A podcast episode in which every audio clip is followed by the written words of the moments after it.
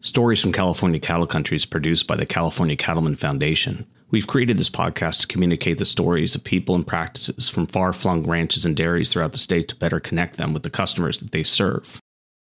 It was my thinking that to properly communicate the day of a dairyman, I should at minimum do my best to shadow at least a partial day at work. Cody Nicholson Stratton gets his day rolling at 3 a.m., as in the Latin ante meridiem.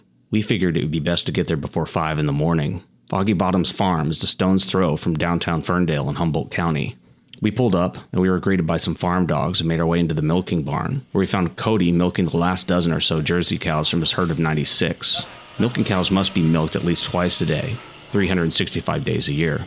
Dairy farmers will space milking evenly throughout the 24 hours. So at Foggy Bottoms, it's at 3 a.m. and 3 p.m. After washing out the milking barn, we followed Cody carrying buckets of fresh milk to feed the calves. New calves are housed in calf hutches, which resemble giant dog houses with an attached fenced outdoor area. If you've ever driven by a dairy on I 5, you've no doubt seen them. At first glance, they look like a place where bad cows go when they're in timeout. When in actuality, they are there to ensure the newborn cows have a safe place to live for six to eight weeks as they develop their immune system and receive proper nutrition. After that period, they join the herd. By 6 a.m., four of the six generations were on the farm, with three putting in work. The youngest, Cody and Thomas's three-year-old son, dubbed the tiny farmer, was sleeping. Before the retired grandpa Larry went out to clean a stall, we sat him down to learn a little history about the farm. After Larry, we spoke to Cody about farm operations, the perpetual hustle known as other farm income, which is basically diversification of income streams, the farm's vibrant social media presence, and what it's like to be two fabulously gay Jewish farmers. I'm Ryan Donahue, and this is Stories from California Cattle Country.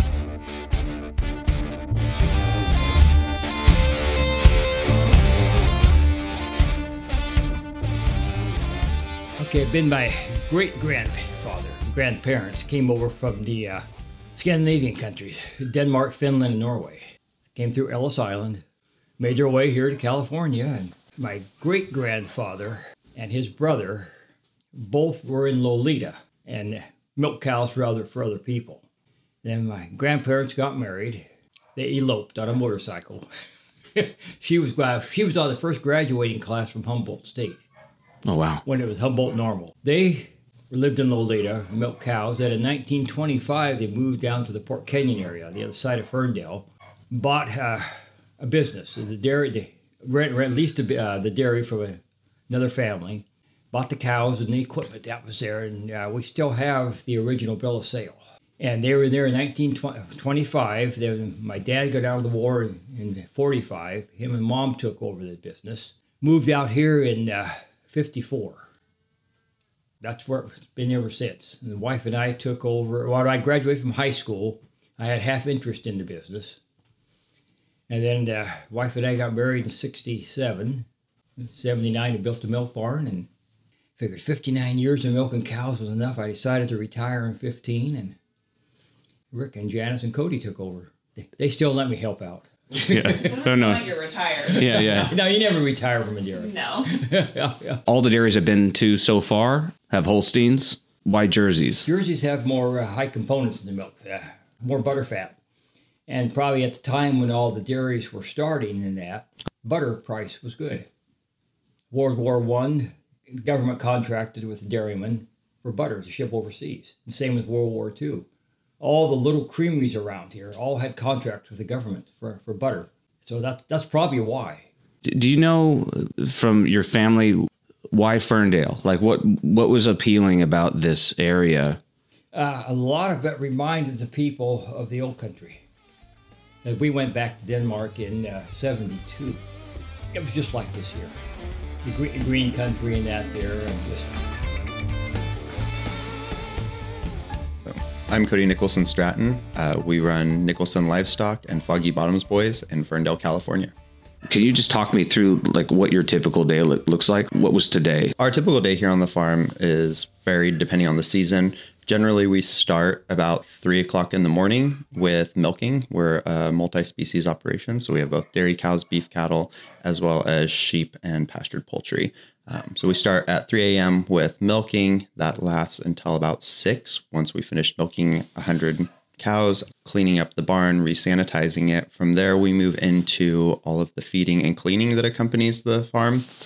We would feed our calves, feed all the young stock. uh, move on to feeding the beef herd during winter, uh, addressing any calving issues, and tagging new calves that are born in the beef operation, and then moved out to our sheep, which currently we are lambing. So we'll be going out and checking ewes for new lambs, tagging new lambs, recording all of them, and then moving the flock. We do a high intensity, short duration grazing with the sheep. So they'll need to be moved to a new pasture. From there, we move back to the dairy and set up new fences for the cattle rotation. So the cows are rotationally grazed as well and make sure the barns are all clean. So after each feeding, we go through and clean the barns. We'll set up the feedings for the evening, fill the silage bunks, fill the hay mangers, and then start milking again at three o'clock. And we'll milk from three to five. And then at that point, we move into the paperwork part of our business. We'll do all the paperwork that goes with being certified organic, certified humane, as well as the various um, government agencies' paperwork that we have to do. And then we set up our social media for the next day. So we'll schedule our posts for TikTok, Instagram, Facebook, address any emails from customers for our direct sales beef, lamb, and yarn, and then start prepping orders to be sent out either shipped or delivered that week and have those ready to go in our freezers. And then when when do you sleep? Uh, usually about eight thirty, as long as our three year old decides that that's an acceptable time. Um, eight thirty or nine, we'll go to sleep and then be up again at you know, 2.30, 3 o'clock to start the day again. What was the reason for bringing in, you know, rabbits and sheep? Yeah, so originally it was a dairy. Um, really for us, though, the choice was resiliency.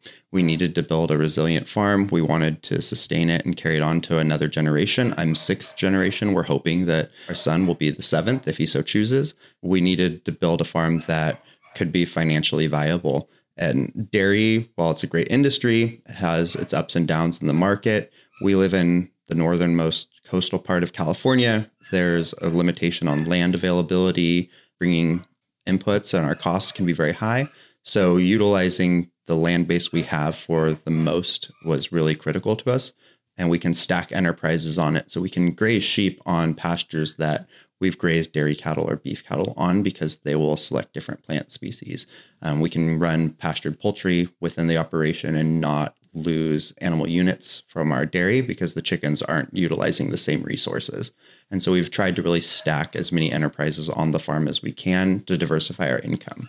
And also that means that if one area is lacking, the others are able to kind of pick up the slack there. You guys also host events. I know you're doing an event today at 11. When you started bringing people on the farm, was that a communications thing or was it an income thing or is it kind of a mix of both? Uh, initially, it was a communications thing. You know, we built uh, our social media brand, uh, Foggy Bottoms Boys, and that really was built around the idea of being advocates. So we were going to advocate for the agricultural industry, represent LGBTQ members of the ag community, Jews in agriculture. But then we saw that that kind of transitioned into just an overarching brand. It's really diversified to there now. It's become more of a marketing arm for our business, as well as still, you know, representing agriculture and speaking to what's happening in the ag world. Bringing people on just grew out of the interest that so many people were reaching out to us wanting to come to the farm.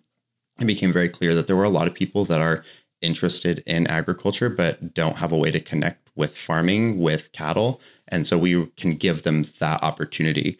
Particularly being a small farm it's easier i feel like for us to do that to be that gateway because it's you know more personal. We're able to bring them on. There's only five calves generally in our hutches at any time. So it's able we're able to kind of oversee what happens in greater detail i feel like and that gives us that ability to also have more people around to kind of run herd on everyone as they're here. And that grew into now its own business. So we're hosting events, we're hosting um, an educational seminar in the fall. We're going to do a lamb school. So we'll have a three day series where people who are interested in you know homesteading or starting their own flock of sheep will come spend three days on the farm and do uh, pasture rotation. They'll help us in the lambing barns and also help shear. And so they'll have like a very hands on experience with what it takes to raise sheep just as an introductory course.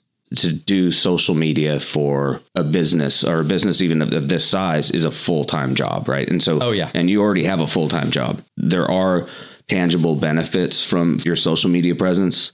There are absolutely tangible benefits from our social media presence our whole direct market sales has grown out of social media. We've done no marketing outside of Instagram and Facebook and now TikTok. As far as like beef and lamb sales, our egg sales, our eggs are wholesaled to local grocers, but most of those customers are coming to them from social media. And then our yarn is exclusively sold through social media.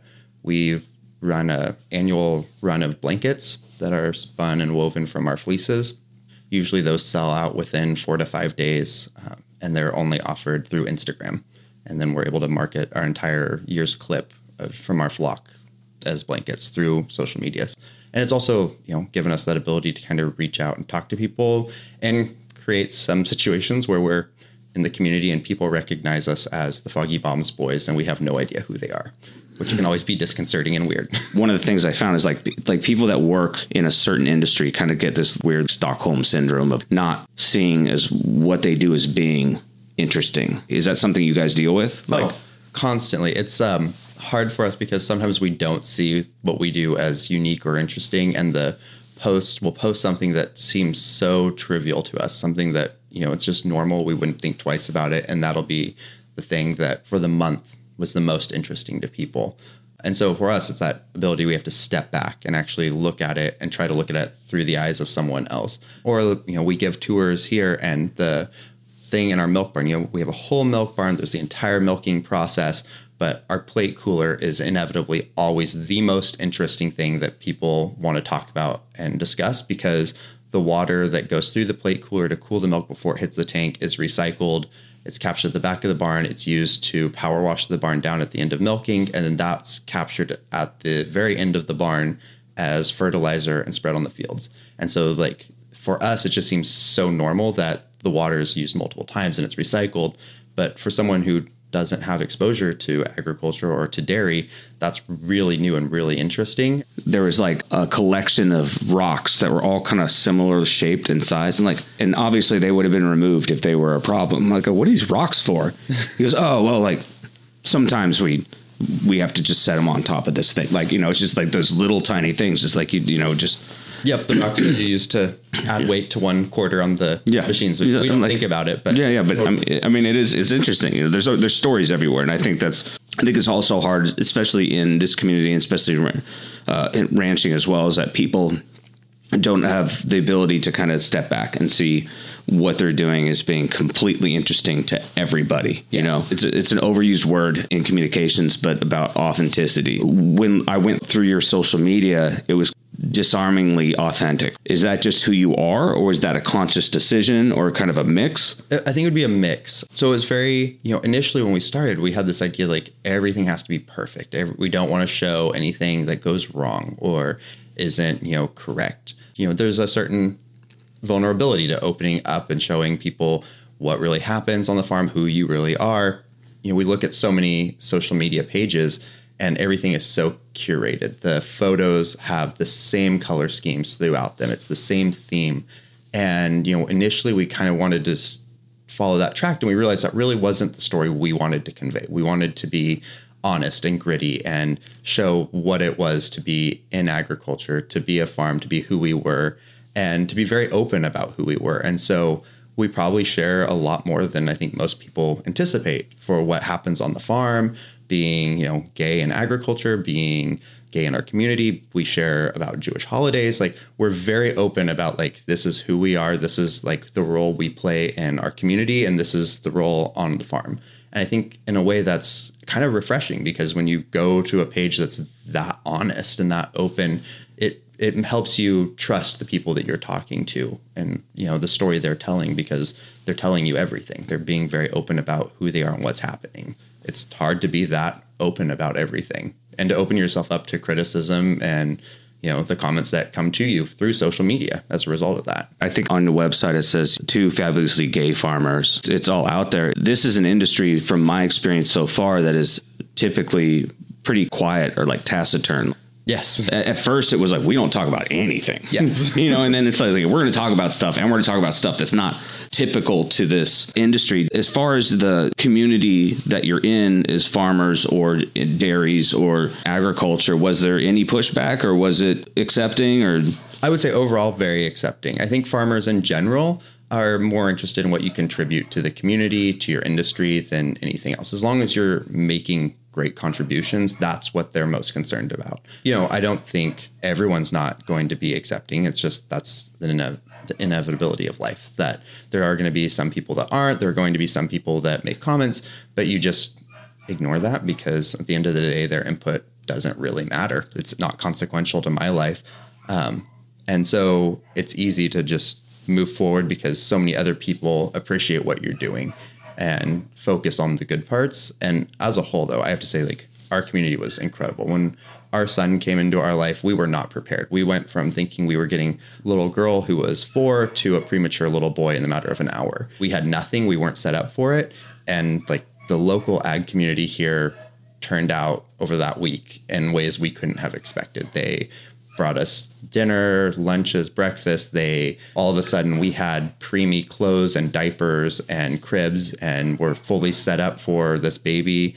And he ended up with his own herd of registered jerseys and horn Dorset sheep because a local shepherd thought that he needed registered horn Dorsets for when he was in 4-H, and another dairyman decided that he needed spotted calves because we're known for having spotted jerseys, and so he needed his very own. So he brought over dropped calves for him. Like uh, the community has been supportive in ways that I just don't think most people would anticipate from agriculture, but it's they're genuine people that you know really support their neighbors. I mean, that's been my experience too. Yeah. Is that it's the most hospitable group of people. Like Yeah. you can and show up at anybody's door at any time. And, And, you know, you invite a whole bunch of neighbors to Purim, and all of a sudden it's like a you know it's a drinking holiday, so everyone's excited about it, whether or not they understand what's happening on that particular holiday. They're happy to show up and party with you. well, you said you're sixth generation. Yeah, I'm sixth generation. What was the process for you, like coming up, getting out of high school, and how were how did your family handle that? Was it you must do this, or was it like No, so our family has a very determined policy that they want you to leave the farm. They want you to go out and experience life away from the farm before you come back. I was obviously encouraged to go to college, so I went to Oregon State. I was at the satellite campus in Eastern Oregon, majored in rangeland ecology and soils, and then I took a job off farm for a couple of years. And before I determined that I wanted to come back, and that was my family's policy: is they want you to go away. They want you to experience life elsewhere because farming is hard. It's difficult. It's, you know, 24 7. It's very demanding of you physically, mentally, emotionally. And they, you know, while it would be sad if the long generations long business and tradition ended, they also want that to be something that you decide. They don't want that to ride on your shoulders and feel like you're obligated to carry on something if it's not your passion. We can always find someone else to take care of the land. You don't have to be the one to do it.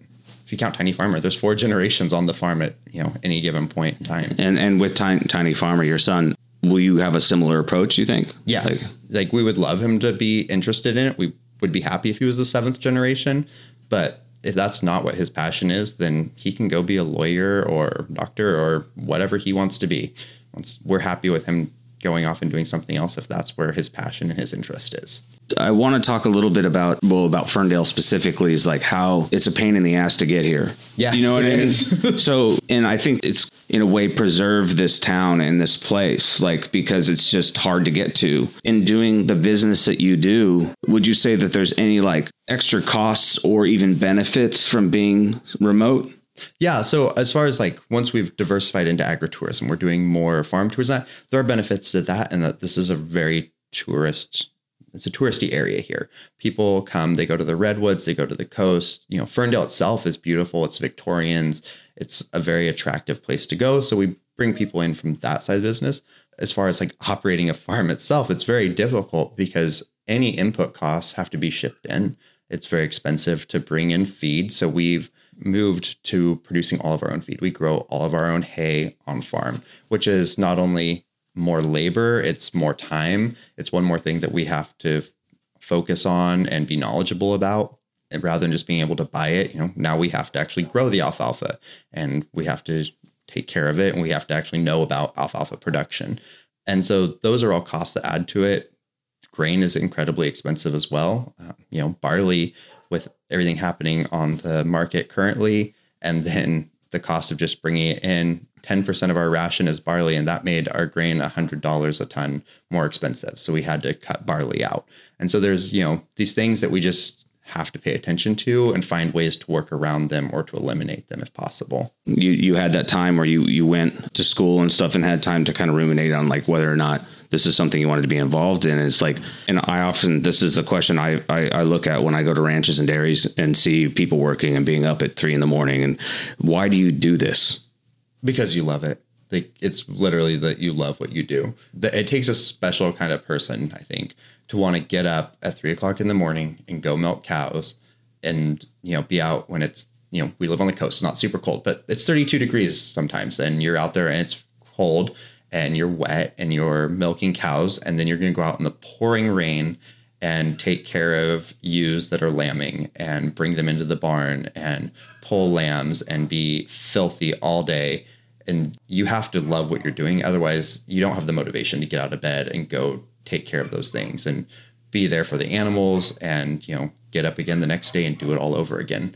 So it's definitely a, a labor of love. On on every day. on every day. There- Christmas Day or Christmas Day. or yeah, yeah d- during uh, Passover or like or, like you know. No and that's the thing like if you're going into the holidays you you plan around them. Like you you have to try to like set everything up to be as you know easy as possible on that day. Because if you're cooking meal you know passover seder you're trying to spend all day cooking but something's inevitably going to happen. You're going to have to go out and you know address a calving you know a dystocia you might have to pull a calf or you might have a sick ewe that you have to go take care of and you know seder's now an hour later it's just the reality of life Well, thank you for doing this Yeah. and uh, letting us in your home. Yeah, I think this uh, went pretty well. We have everything we need for sure. I pressed record. Okay. Do you want me to go grab Grandpa? Do you want Is he here? He's here now. If you'd like to see photographs of our visit, including pictures of Ferndale, the sunrise at Foggy Bottoms Farm, or some of the animals we met along the way, visit www.calcattlecouncil.org. If you want a glimpse into our travels, we started an Instagram account at Cal Cattle Country. I'd also encourage you to follow Foggy Bottoms Boys on Instagram or Facebook at Foggy Bottoms Boys. If there's something you'd like to hear on stories from California cattle country, you can contact me directly at ryan at cowcattle.org or leave comments on our various social media posts. We'll be back in two weeks. Thanks for listening.